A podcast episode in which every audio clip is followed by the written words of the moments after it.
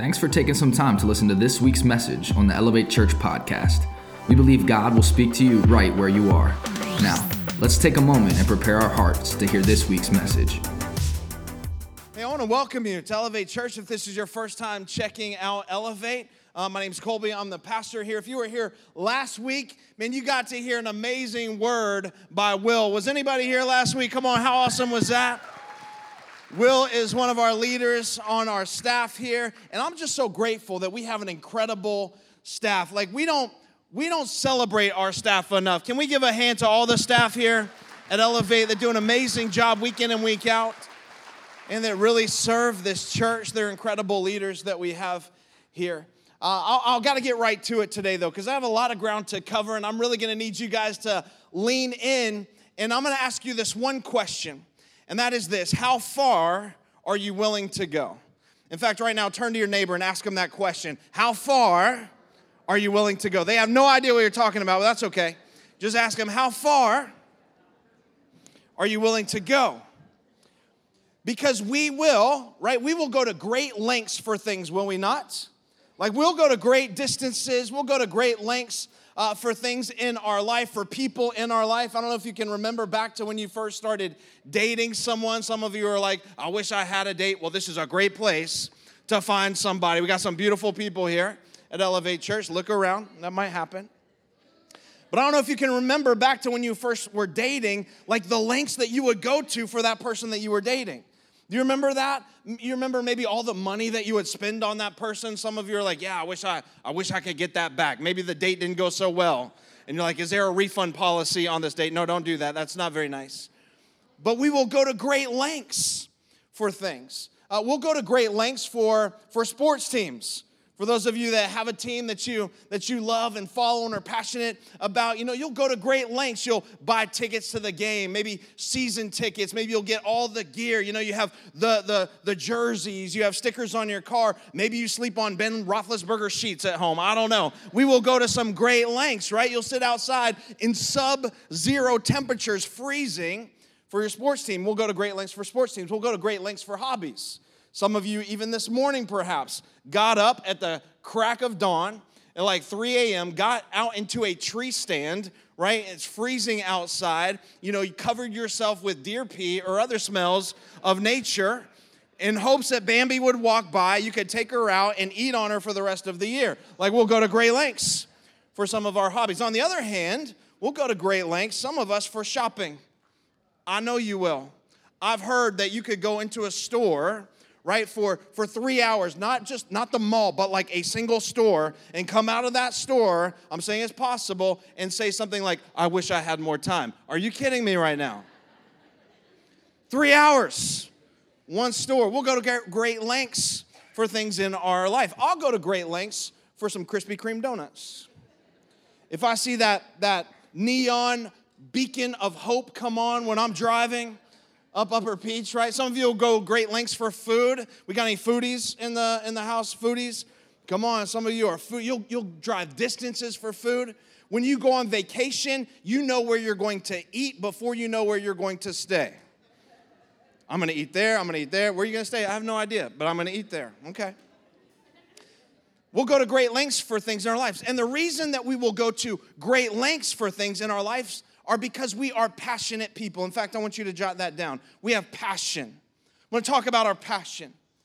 We have passion because you were created in the image of a holy God, your heavenly Father, who is a passionate, creative God. And as image bearers of a passionate, creative God, we were created to be passionate people.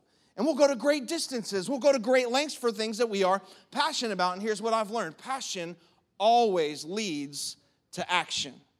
Every single time. What you are passionate about is what you will act on. Passion always leads to action. That's what causes you to get up at, 3 a.m. and go sit in a tree stand, because you're passionate about that, or you're passionate about getting out of the house. Either way, it's passion, right?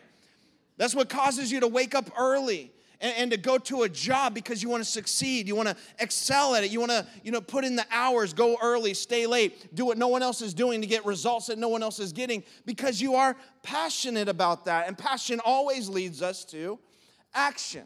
Passion is always driving that thing that we are pursuing. Now, here's what I've learned about passion, that it's not a feeling.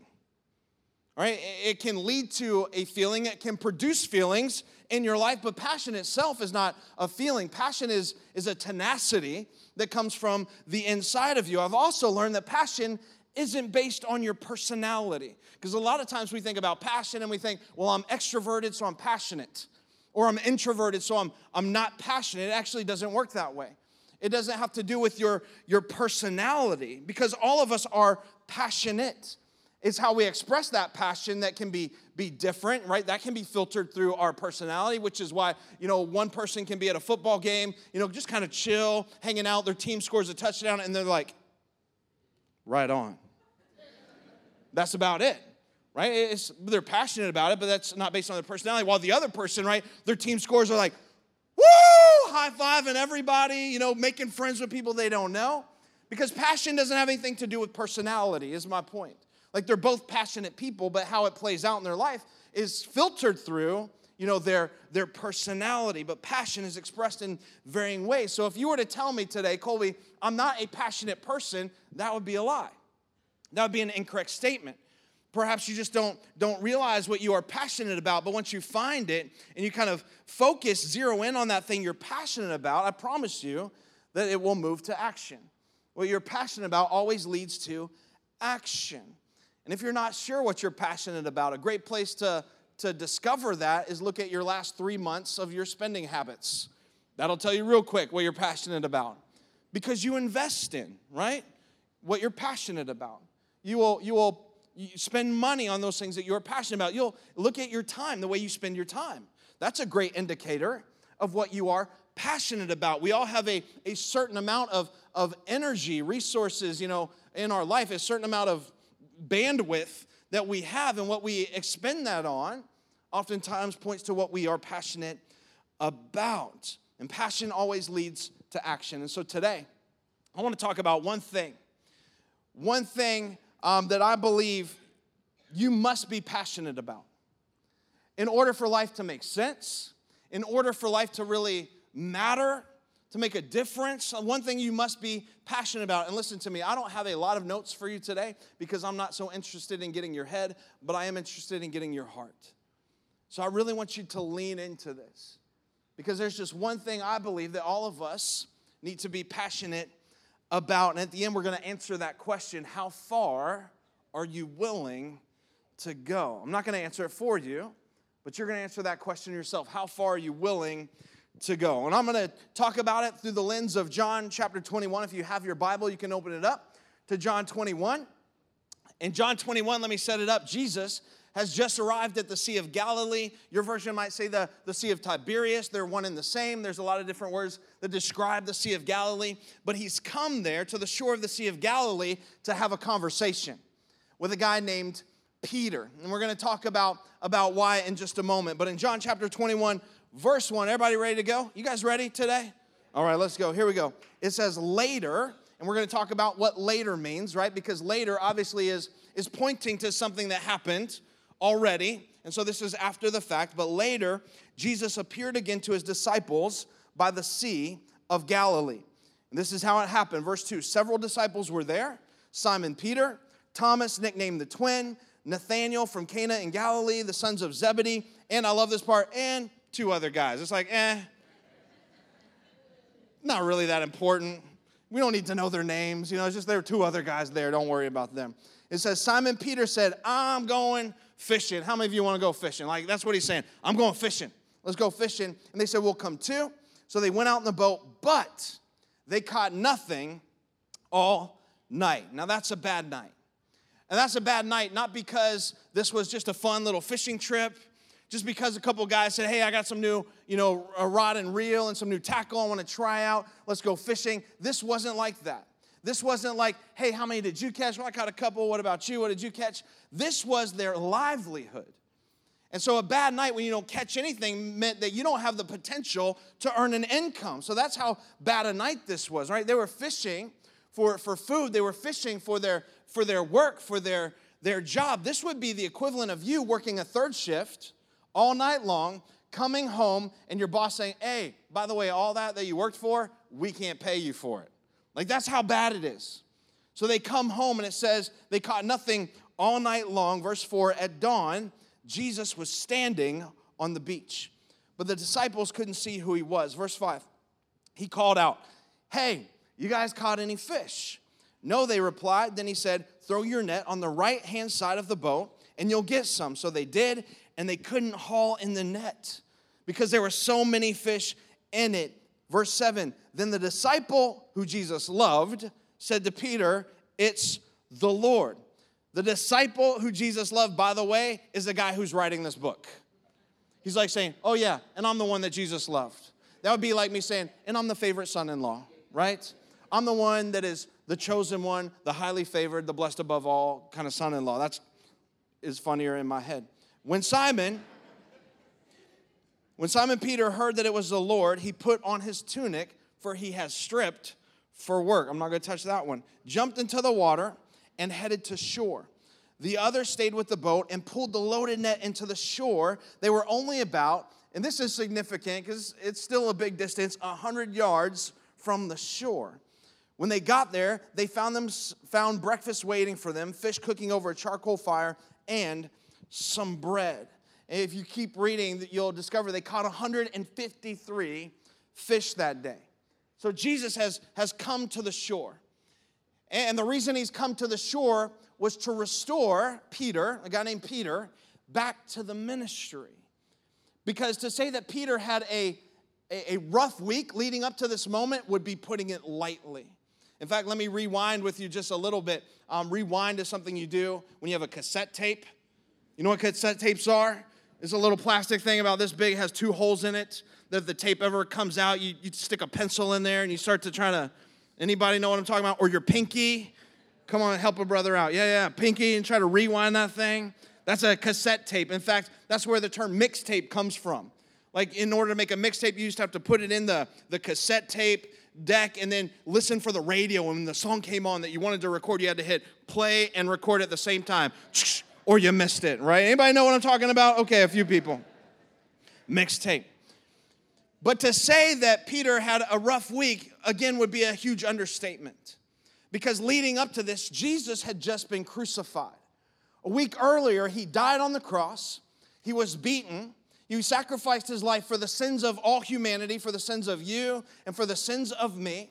The emotional roller coaster that happened before that, he went to the upper room where he announced what was going to happen, where he announced to Peter and these other guys that he would be crucified, where he announced that someone there would betray him. And then they go to the garden, and it was such a heavy moment. Jesus was actually sweating drops of blood, a condition called hematidrosis, where just kind of the blood came out of his pores.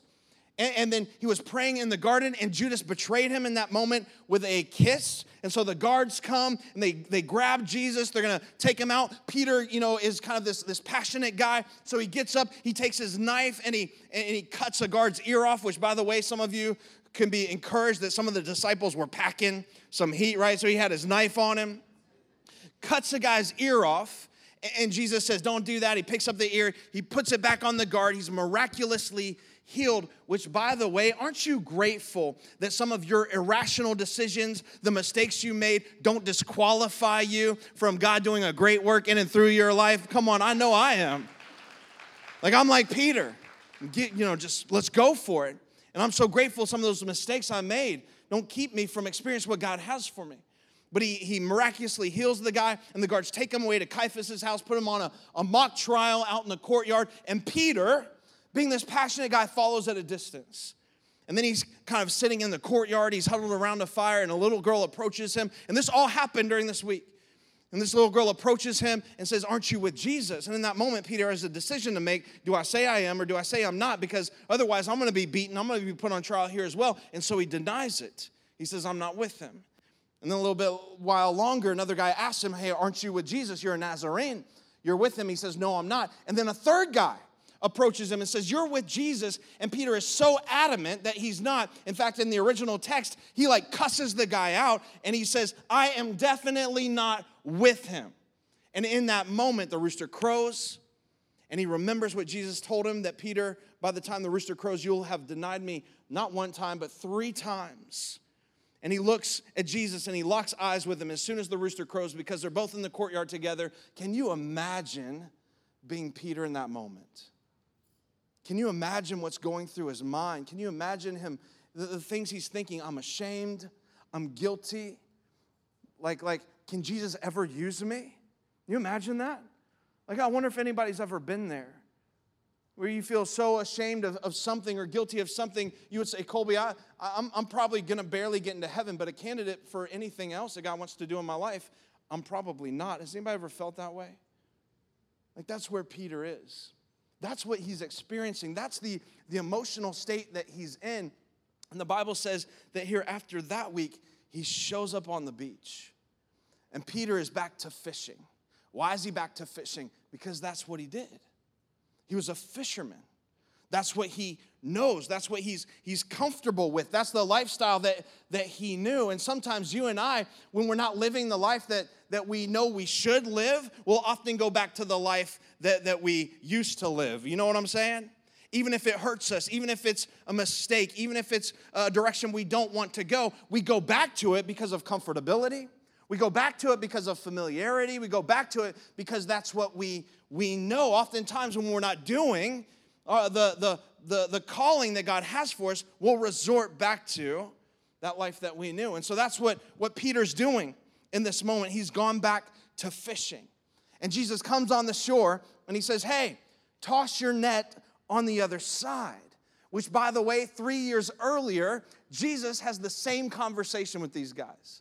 It's the way he calls them out of the lifestyle of fishing into the ministry. He approaches them on the shore in the same manner. He calls out, hey, you guys caught anything? They're like, no, we haven't caught anything all day. He says, throw your net on the other side. So they do, and they bring in so many fish that they couldn't handle it. Other boats had to come and help them out, if you remember the story. And that's when he says, hey, you're not going to fish for a living. You're going to be fishers of men. And so he calls them out of being fishermen to fishers of men.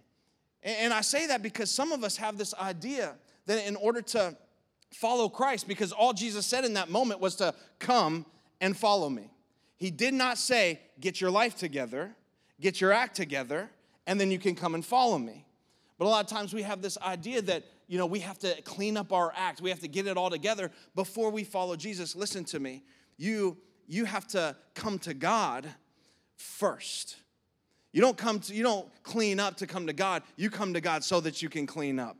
Are you with me? Like, you come to God first so that he can clean up our act. We need his Holy Spirit to move inside our lives in order to clean us up. A caught fish ain't a clean fish. And so all Jesus simply said to those guys was, hey, come and follow me. Come and follow me. And then he realized that it's Jesus on the shore.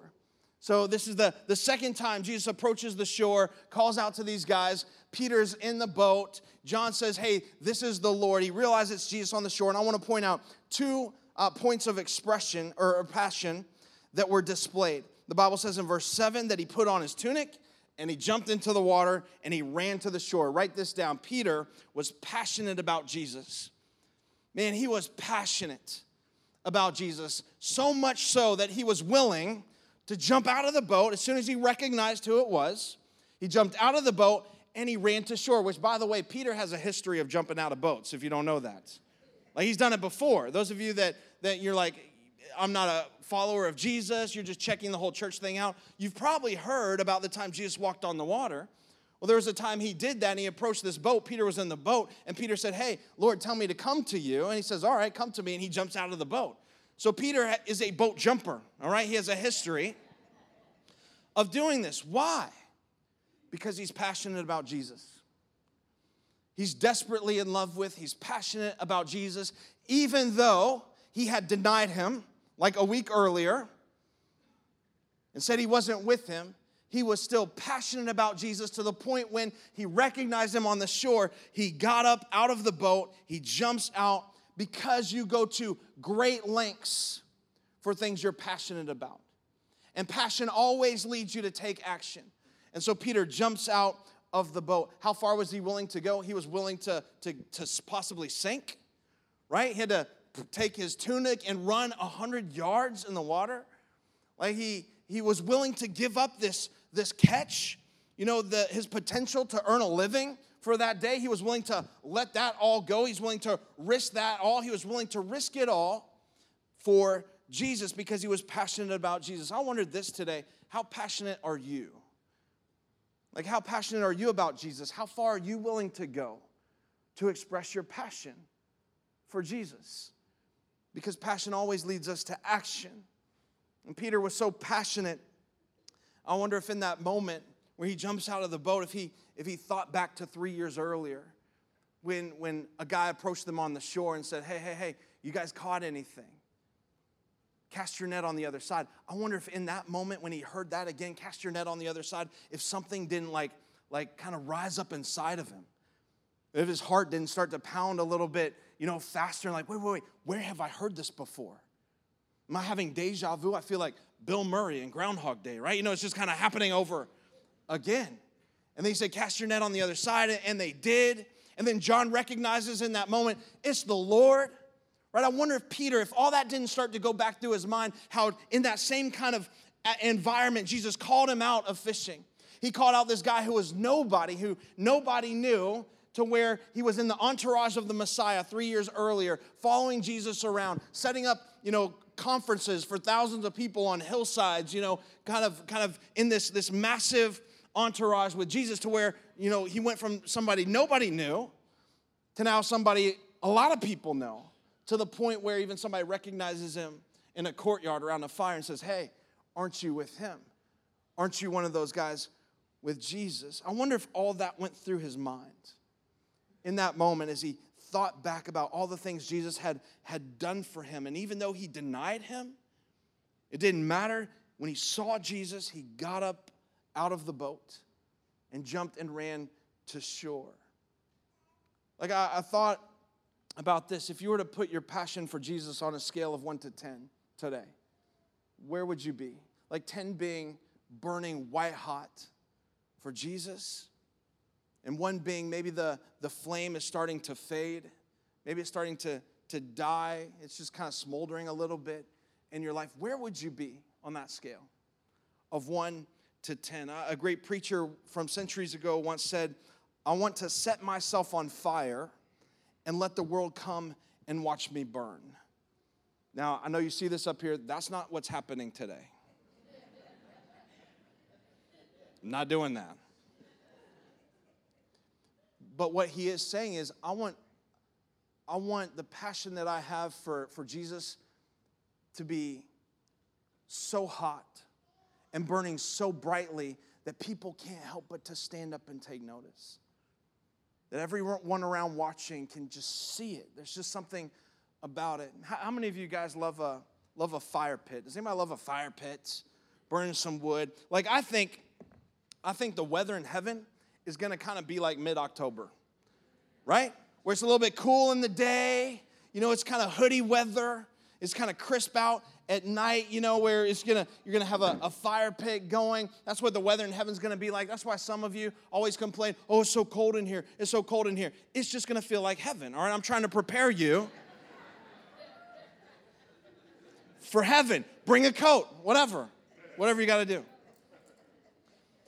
You know, that's what heaven's gonna be like. It's gonna be like crisp during the day, cool at night. You're gonna make, you know, like fires and chocolate and graham crackers and s'mores, except they're not going to put any weight on you. Glory to God in heaven. But we intuitively know that when a fire is started, however you start a fire, it doesn't matter if it's in a fire pit or if you flip a switch, you know, in your house. Like, you know that when a fire starts to die, you don't remove logs from it, right? I mean, that wouldn't make sense. You don't remove the fuel source from the fire, but when it starts to fade out, you want to, you know, put fuel on the fire. You want to make sure that fire continues to burn and gets hotter and grows brighter. And I think about the moment that you encountered Jesus, if you can remember it, and the moment he ignited something in your heart and in your life, and you were passionate about him, and the fire was lit, and it was growing and it was burning, I think what happens over time, it begins to fade. It begins to die out. We begin to remove logs from the fire. Why do we do that? Complacency, comfortability. Maybe we just get familiar. Things maybe we get stuck into a routine, but something that was once burning so bright in our life, burning so hot in our life, that we were excited about in our life, starts to fade and starts to die and starts to dim. Does anybody remember in here? You don't have to answer, but the moment you gave your life to Jesus, if you have.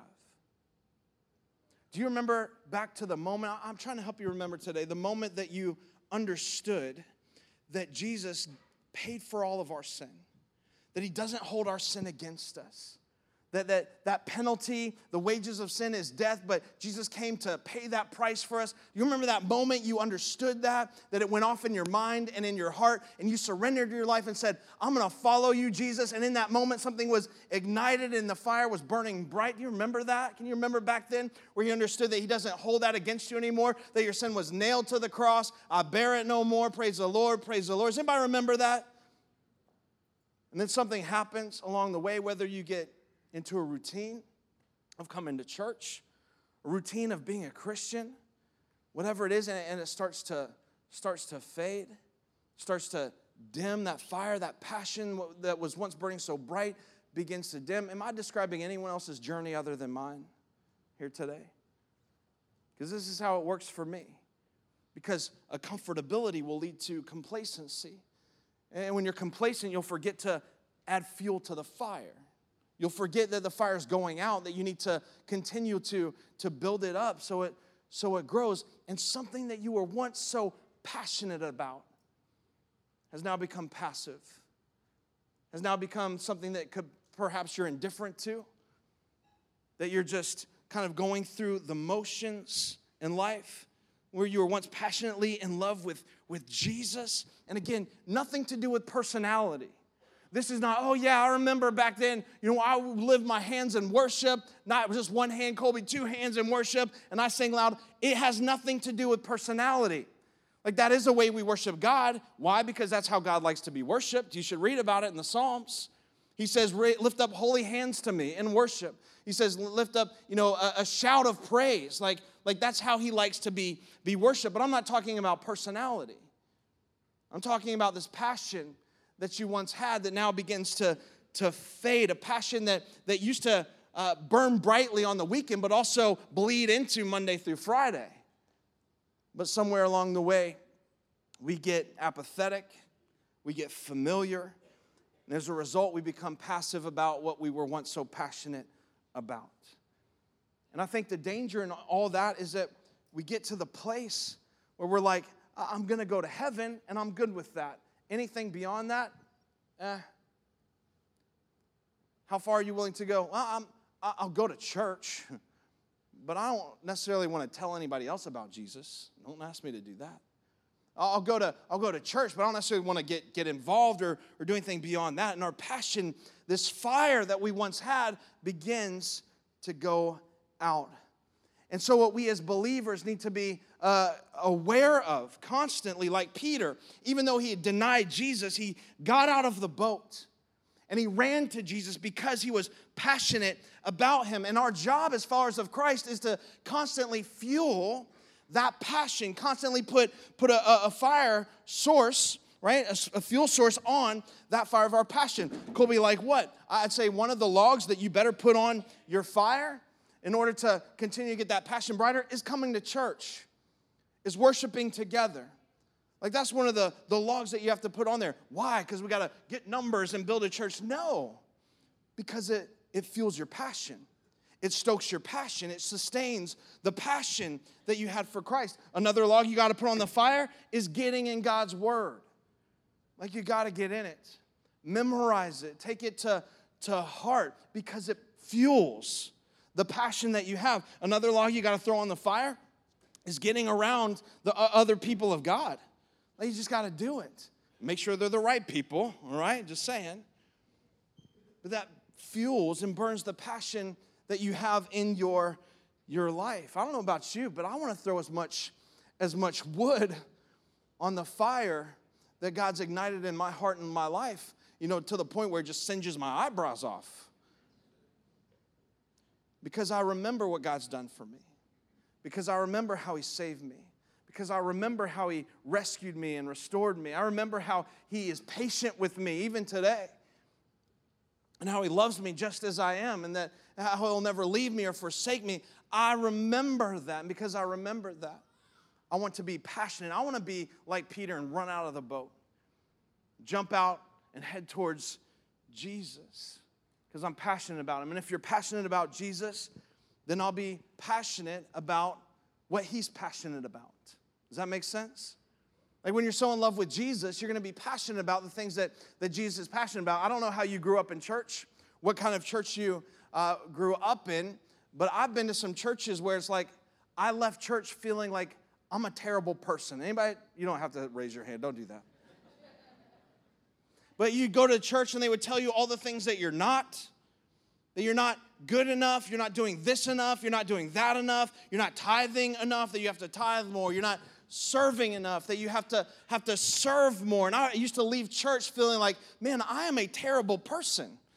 Like I feel awful. I never want to go back. See, I just happen to believe that if I can get you to fall passionately in love with Jesus, and all that other stuff will happen. All that other stuff is going to happen inside of your life. If I can just get you passionately in love with Jesus, because when you're in love with Jesus, you're passionate about the things that Jesus is passionate about.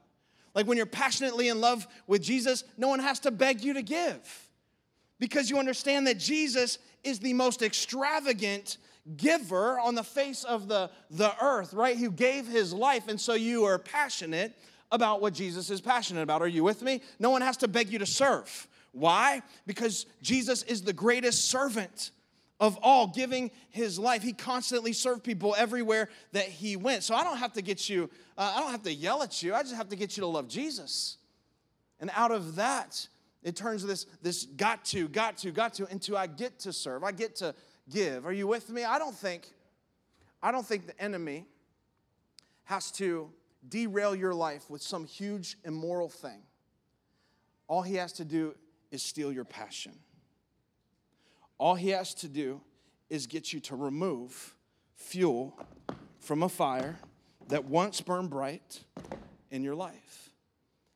And if he can steal your passion, and passion leads to action, then there's no more action. He doesn't have to blow your life up with some huge, huge thing. He just has to take away your passion. I'm just getting you to that place where you remember the passion that you once had. Where you remember the passion that you had, you know, to where it didn't matter what they said about you at school. That you still took a stand and said, I'm with Jesus. To that place where it didn't matter what they said about you in the office, in the workplace, or a staff Christmas party. The place where it doesn't matter what the guys said about you or make fun of you for not going out with them on Friday night and getting hammered because you were cared more about investing in your family at home and in your marriage. Come on, I'm trying to get somebody back to that place.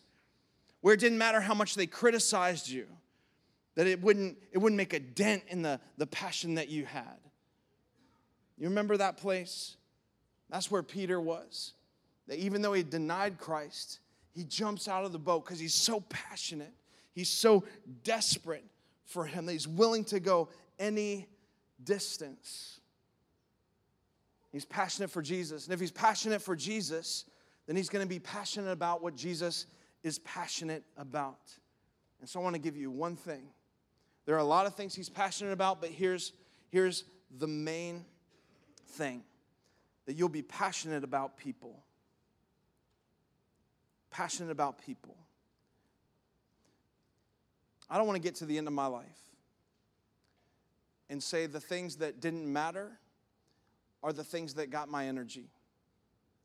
The things that got my passion. My hobbies, my teams, that's what got all my energy. I want to get to the end of my life and say, hey, what matters for eternity, like that's what got my passion. And the only thing that lasts for eternity is people. People last for eternity. And Jesus came for people. He desperately loves people. I've talked to you about this before. You're a body, soul, and a spirit, right? And the part of you, that spirit part, is the part of you that lasts forever. And people are the only ones with it, that God put that in there. And so people matter to God. In fact, in his own words, 2 Peter 3:9, it says this, that the will of the Father is, he is patient with you. He's not wanting anyone to perish, like nobody. No, it's not just some or a few. He doesn't want anyone on this planet to perish, but everyone to come to repentance. Everyone that you know, everyone in your family, everyone in the school, everyone. That's what he wants. He's desperate for people. For God so loved the world, right? Everybody, that he gave his only son. That no greater love a man has, that he would lay down his life for his friends, for people. If you're going to be passionate about Jesus, you're going to be passionate about what he's passionate about, and he's passionate about people. People. You know, it's why we started this church. Because we had a red-hot passion for people. People that were lost, people that were apart from God, people who were far from God. Like, we didn't come to Erie 10 years ago to start a country club. I want you to know that. We came to start a hospital, a spiritual hospital, where people who were desperate for something could find the cure. And that cure has a name, by the way. His name is Jesus. And he's passionate about people. He's passionate about you. We didn't come to just start another church. You probably drove by great churches on your way here today. I believe that there's some great churches. We were just convicted and challenged that what Erie needed was a place of life-giving freedom, where people, didn't matter your age, sex, color of your skin, didn't matter your socioeconomic background, didn't matter any of that, that God sent his son for people, all people. And so we just believed if we could create a place of freedom where all people could know God, they could find freedom, discover purpose, make a difference with their life. That if you could get connected to the heart of Christ that way, then what would happen is you would say, hey, I found the greatest doctor in town. And you would go out and find someone else that was sick, that was lost, that was broken, that needed Jesus, and you bring them in, and then they would discover as something was ignited in their heart and say, hey, I found the greatest doctor in town, and they would go out and find someone who was sick and lost and broken, and something was missing from within, and they would get something ignited in their life. And if they would connect to the heart of God, then they would go out and connect other people to the heart of God, and they would go connect other people to the heart of God, and it would just grow that way. It would be a movement. In fact, that's what we see happening here at this church, whether you know that or not, if you've been coming for the first time or a long time. Like, if we continue to grab God's heart for people, this building would not be able to contain all the people that God would want to bring. Like right now, there are people in overflow out in the lobby. In fact, can we show some love to the people that are in the lobby? Let them know, hey, thank you guys. You've probably sat out there before, but in the 10 and 11:30 times, man, we are a lot of times standing room only and just packed, right? And God's doing that. God's doing that. You're connecting with the heart of God. Something's being lit inside of your life, and you're going and inviting more and more people to come. In fact, you're going to see some changes here in the next couple weeks, by the way. And the easiest way for you to serve this church, if you're not already in any capacity, is to consider a different worship time, honestly, because we'd like to free up some seats in our optimal times so more people could discover who God is, who Jesus is. And so we have an 8:30 that has a lot of space. We have a 5 on Saturday that's a great, worship time as well. The easiest way to serve your church is to think about and consider giving up your seat in one of those busy times. Another easy way to serve your church is you're going to see our auditorium team, which is a great team that we have here. They're going to actually start seating people from like the front to the back. They're not going to sit you on each other's laps. Not that kind of church. All right, I'm just to let you know. But they're going to start seating people from the front to the back so that we could create more space in the back. Our goal is to minimize distraction, but maximize opportunity for people who are far from God to come in and experience God just as you have. And so that's going to be happening. But again, the easiest way to serve your church is to, be kind to those people who would want to seat you. Like, don't cuss them out, all right? Don't do any of that stuff. Isn't it great to know that in a time in church history in America, there are 3,000 more churches closing their doors every year than are launching? 3,000 more.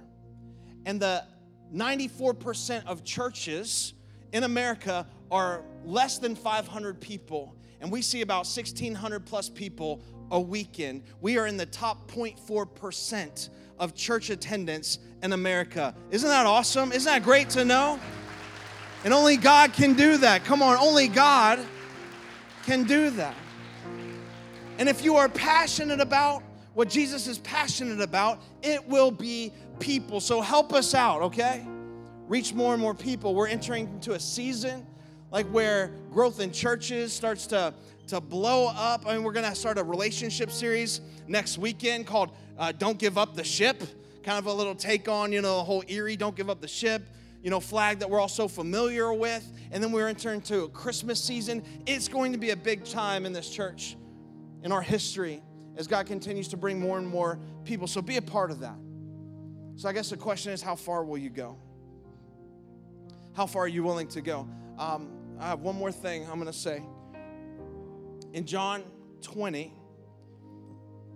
in John 21, Jesus shows up on the shore. John 21, verse 1, he shows up on the shore. In John 20, he's in Jerusalem. He's being crucified for the sins of the world. Dead, buried, raised to life, right? John 20, he's in Jerusalem. John 21, he's on the shore of the Sea of Galilee. Now, this didn't hit me. I didn't connect with this until I had a chance to go there to Israel. And I stood on the shore where Jesus presumably called out to the disciples and said, "Hey, you guys catching any fish? You guys catching anything?" They're like, "No, cast on the other side." Here's what you need to realize. It is a 1 week walk from Jerusalem to the Sea of Galilee. 1 week. You know what that tells me? Jesus was willing to walk a week for one guy. To restore one guy, he was willing to walk a week. But he went to the cross. Wasn't that enough? Actually, it wasn't enough. Jesus said, before I go to the Father, before I ascend to heaven and I sit at the right-hand side of the Father and I spend my time there interceding, for those of us here on earth, before I do that, I gotta get a hold of Peter.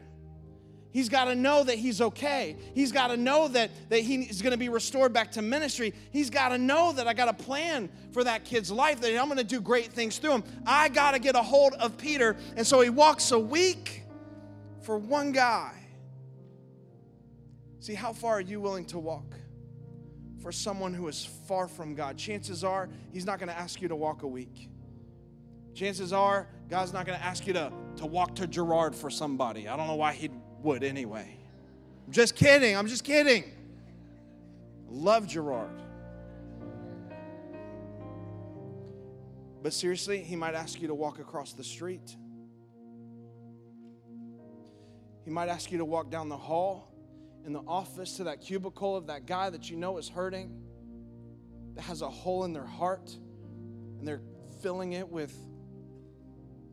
a lifestyle that's going to lead to nowhere, because maybe you've been down that path before and you know exactly where that leads. He might ask you to walk to that person. He might ask you to walk to a family member. He might ask you to walk to the next locker if you're in school. He might ask you to walk there.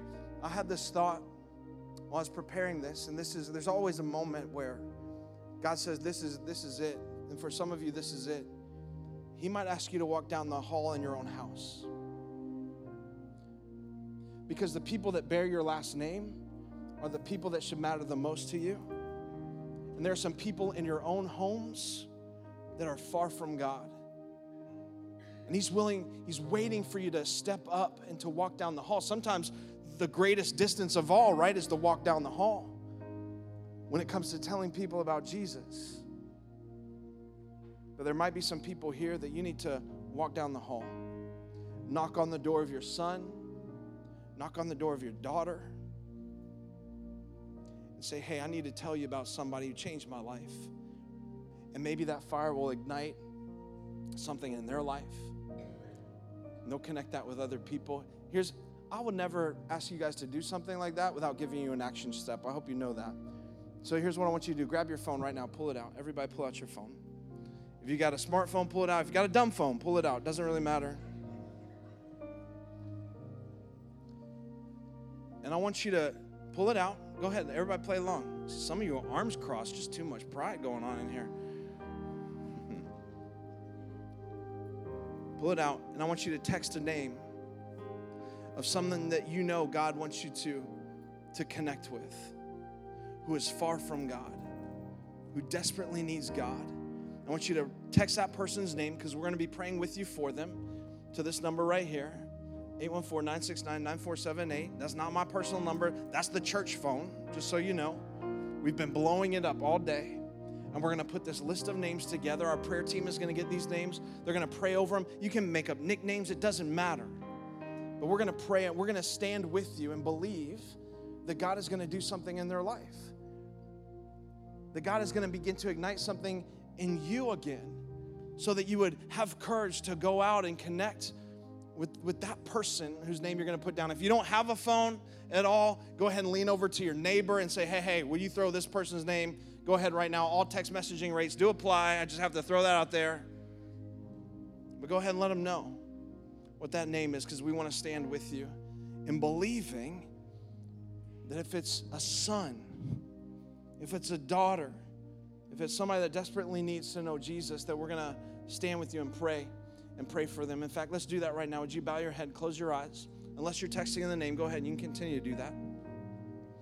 God, we pray right now for the people that you've placed on our heart, that you love desperately, that you sent Jesus to die for, that you gave your life for.